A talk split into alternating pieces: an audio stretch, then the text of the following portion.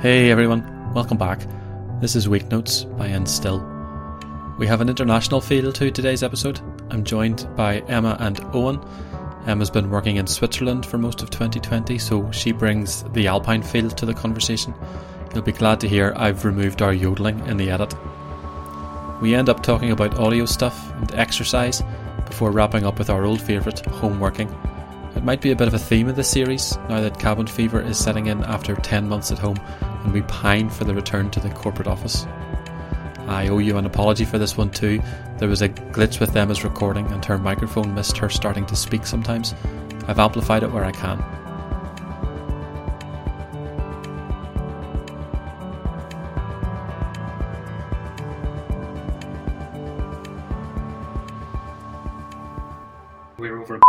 Year and they had this room where there's just zero reflection whatsoever. So had these big foam cones that come out from the walls, and they're quite they're like probably more than a foot deep, and that was the whole way around. But when you're in there, you say something and it's just gone. It's, like, it's just you say it and it's gone. And so then he got us all to stand at one side, one corner of the room. He stood at the other side, and he started talking or he was saying a poem or something facing us. And as he spoke, he turned around to face away from us. And when he was facing the corner, you couldn't hear anything even though it's in the same room, and then he turns back around and it gets louder and louder again, and then he's he's speaking to us. It was really really freaky, like just not natural at all. Yeah, that's weird. But it's interesting because I've been in like recording studios and thought they were quiet, but no, this room was just it was yeah it was eerie. So was there like cones on the floor as well? Was it like all over the place? There was. So there was like a mesh on the floor and then cones underneath that, and cones Okay. up above, and cones on the door. That's cool.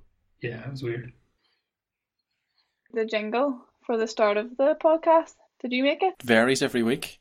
So this week I use one from a website where you can go to get stock photography. That's free, but they also offer audio for free as well. So last week's episode had some random music from there that I downloaded and just spoke over. And then in previous weeks, there's there's a guy that does film soundtrack stuff that he publishes. You have to declare that the music belongs to him on the podcast. You can't just put it in text in the show notes. You've got to actually speak it out. So I did that once and then thought I'm not doing that again. Is that what the Creative Commons is? There's a couple who have licensed their audio.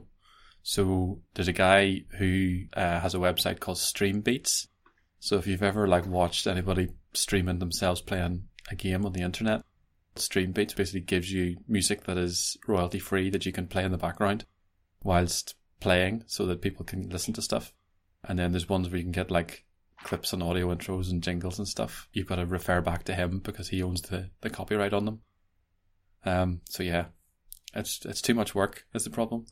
Yeah, I listen to I listen to a podcast and they um they've got a bit of audio and they use it every week and I'm pretty sure they don't have the permission to use it. And they get like a thousand downloads a week, you know, so it's pretty significant. Yeah, you get hefty fines. I think.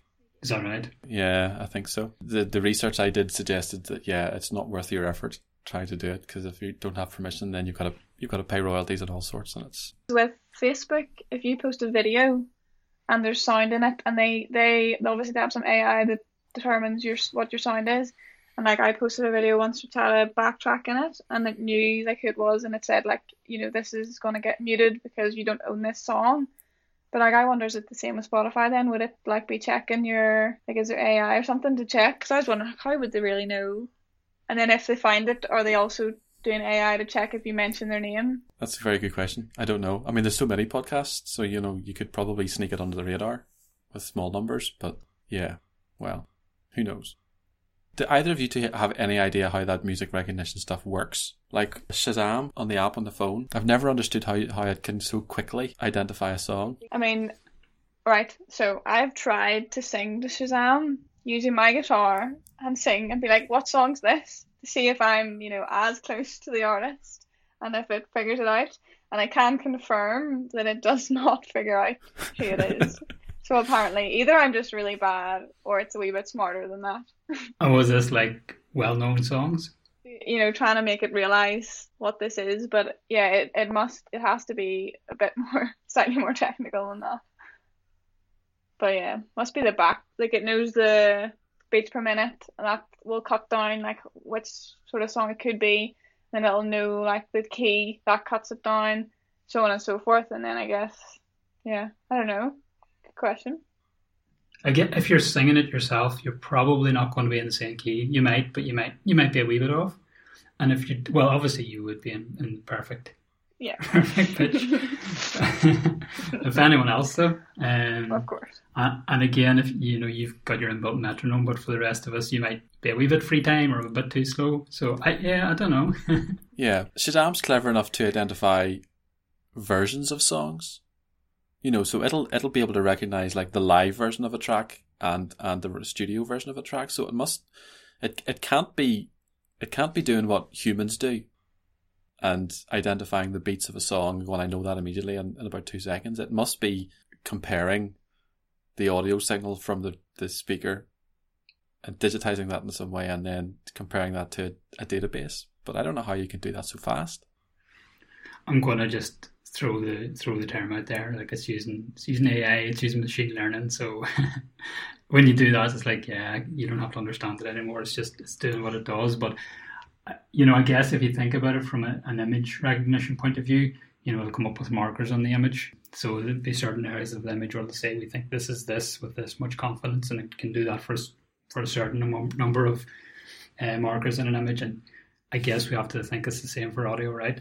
So it doesn't it, it, it doesn't listen to the track at the start and then through to the finish. It just looks at the entire file, you know. And so I guess yes, it's it's coming up with some sort of markers. It's an interesting one. It's a difficult Yeah. problem. Let's actually talk about a topic. I do want to ask about skiing at some point. It'd be nice to talk about skiing. I feel like we've done a pretty interesting chat on Shazam and sound AI and everything, like which was completely not on this list. So. I know. That's what Random. happens, you see. So are you talking about uh, are you talking about Mount Errigal and Donegal for skiing? I've seen I some did people. were I did skiing see there. that. Yeah. That's a pretty good one. And I think it's real too. Or are you talking more generally about just Emma going down to the shops? Well, yeah. I saw the video that you posted in the Slack channel. Uh, how much how much snow have you got? Well, right here, there's none, so I don't live super high. So there's not actually, there's not often a lot of snow where I am, but you drive maybe half an hour and you're already at a slope, and there's there's been quite a lot of snow already this year.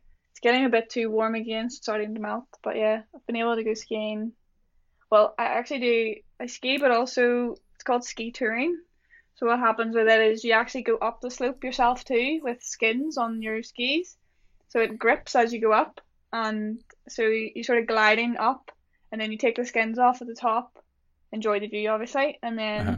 ski down. So it's only one run obviously, but it's more enjoyable like going up. It's like hiking, but like a bit more enjoyable because you're kind of gliding up, and obviously it makes it worth it to get a bit of cardio in and all that. So you can do that in the evening. It's quite nice. Is it not exhausting? Skiing uphill? Yeah, I mean, you, you don't lift the skis at all. They do glide, so it is it's okay, but it does take a bit of getting used to, and you, your heart rate is going like so. But Is that is that cross country skiing? cross country? You don't actually go up. You're kind of on the flat, and you're skate. It's almost like skating, but with they're really really skinny cross country skis, and so you're kind of almost doing like a track, and you're just forcing yourself. There's no skins. Whereas this one, the skins, you can't go back down. You know, it's it's a sort of I think it's sheep and some other artificial thing that makes you stick on the way up. Um, but yeah, it's a, bit, a little bit different, but it's a similar concept of skating with skis on a bit. But yeah, Cool. pretty fun.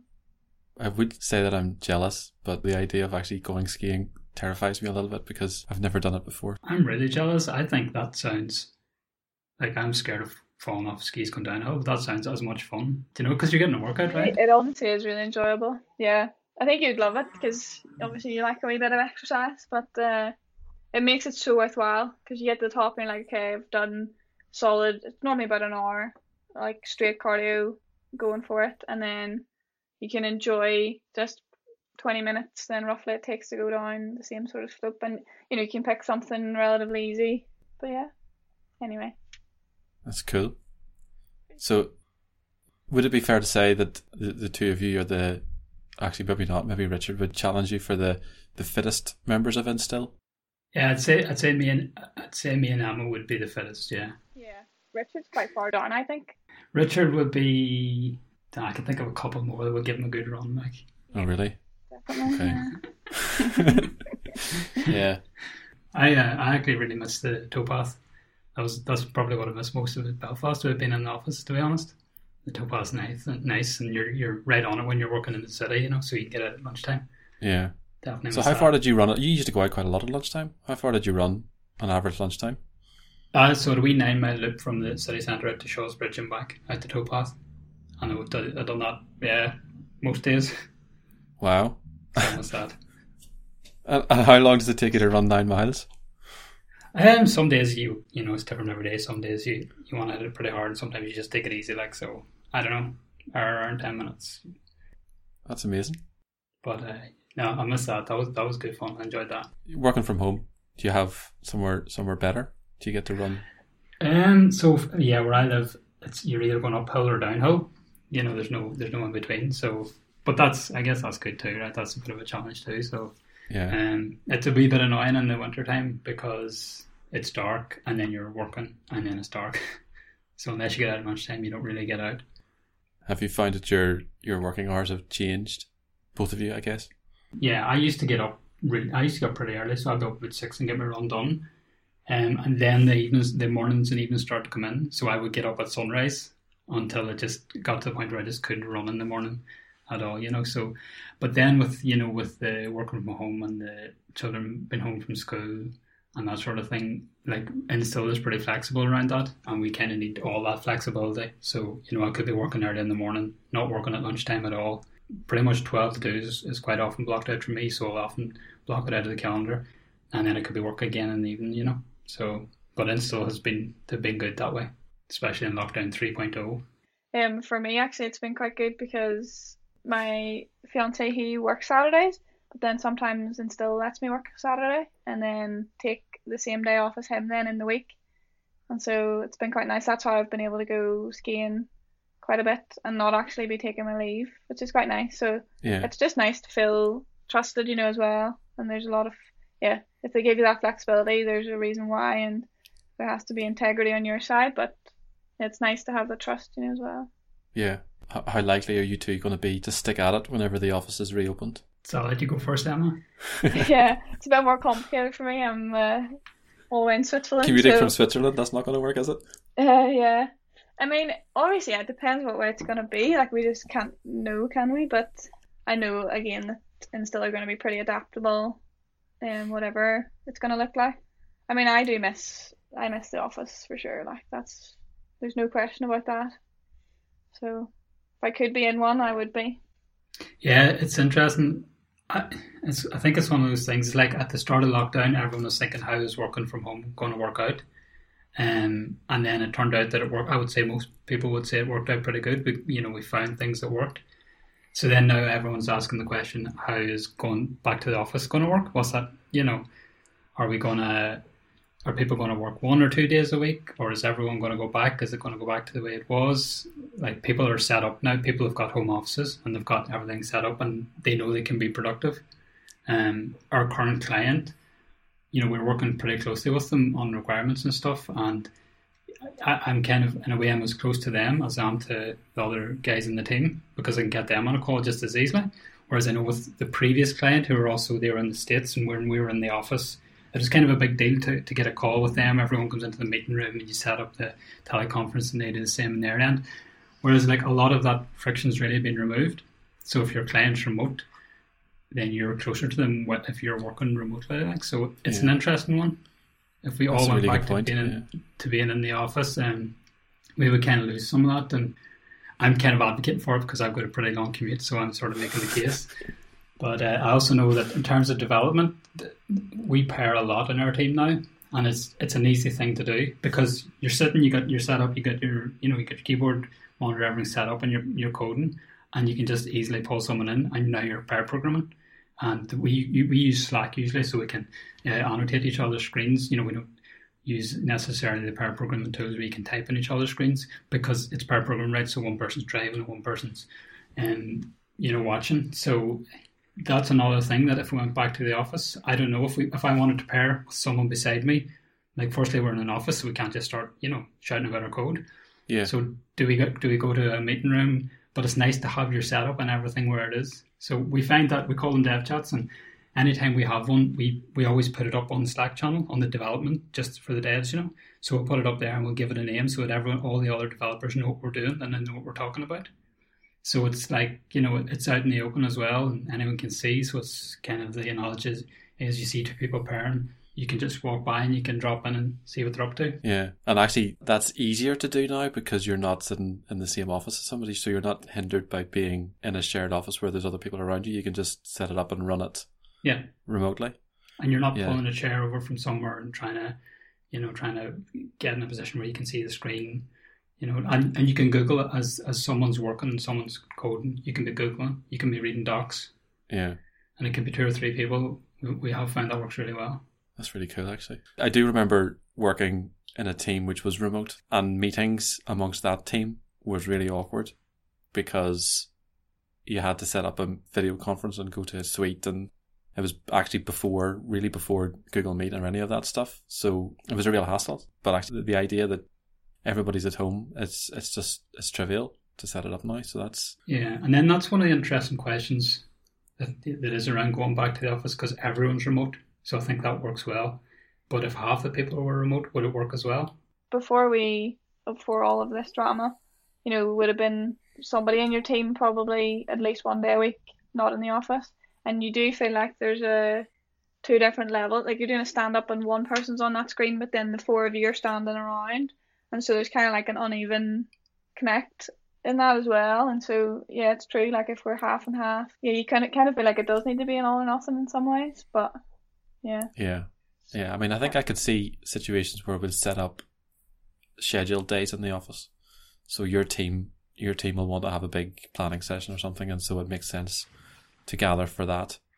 But in practice, it's better if everybody's distributed. And even, even the people that are in the office, when you're doing your daily stand-ups or whatever, they need to be on their own laptops connected with headsets so that they're distributed too, even though they might be sitting at the same bank of desks. Uh, Yeah, it's going to be. And then, so like Emma was just saying, you know, maybe we all come in a day a week, but then I guess the idea would be that, you know, our team comes in for a day a week so that we're all in, and then the other days we're all remote. But then you would kind of get into this thing where, you know, one team's in today and another team's in the next day. And I see my team, you know, on the video calls, but I'm, I'm missing everyone else in Instill. And then you could kind of, you, could not solve that problem in a way if, Yeah. if it's team per day sort of a thing. So, yeah, it is a funny one. that's probably a good place to leave it for today. Thanks for listening this far, and I hope you enjoyed it. Speak to you next week.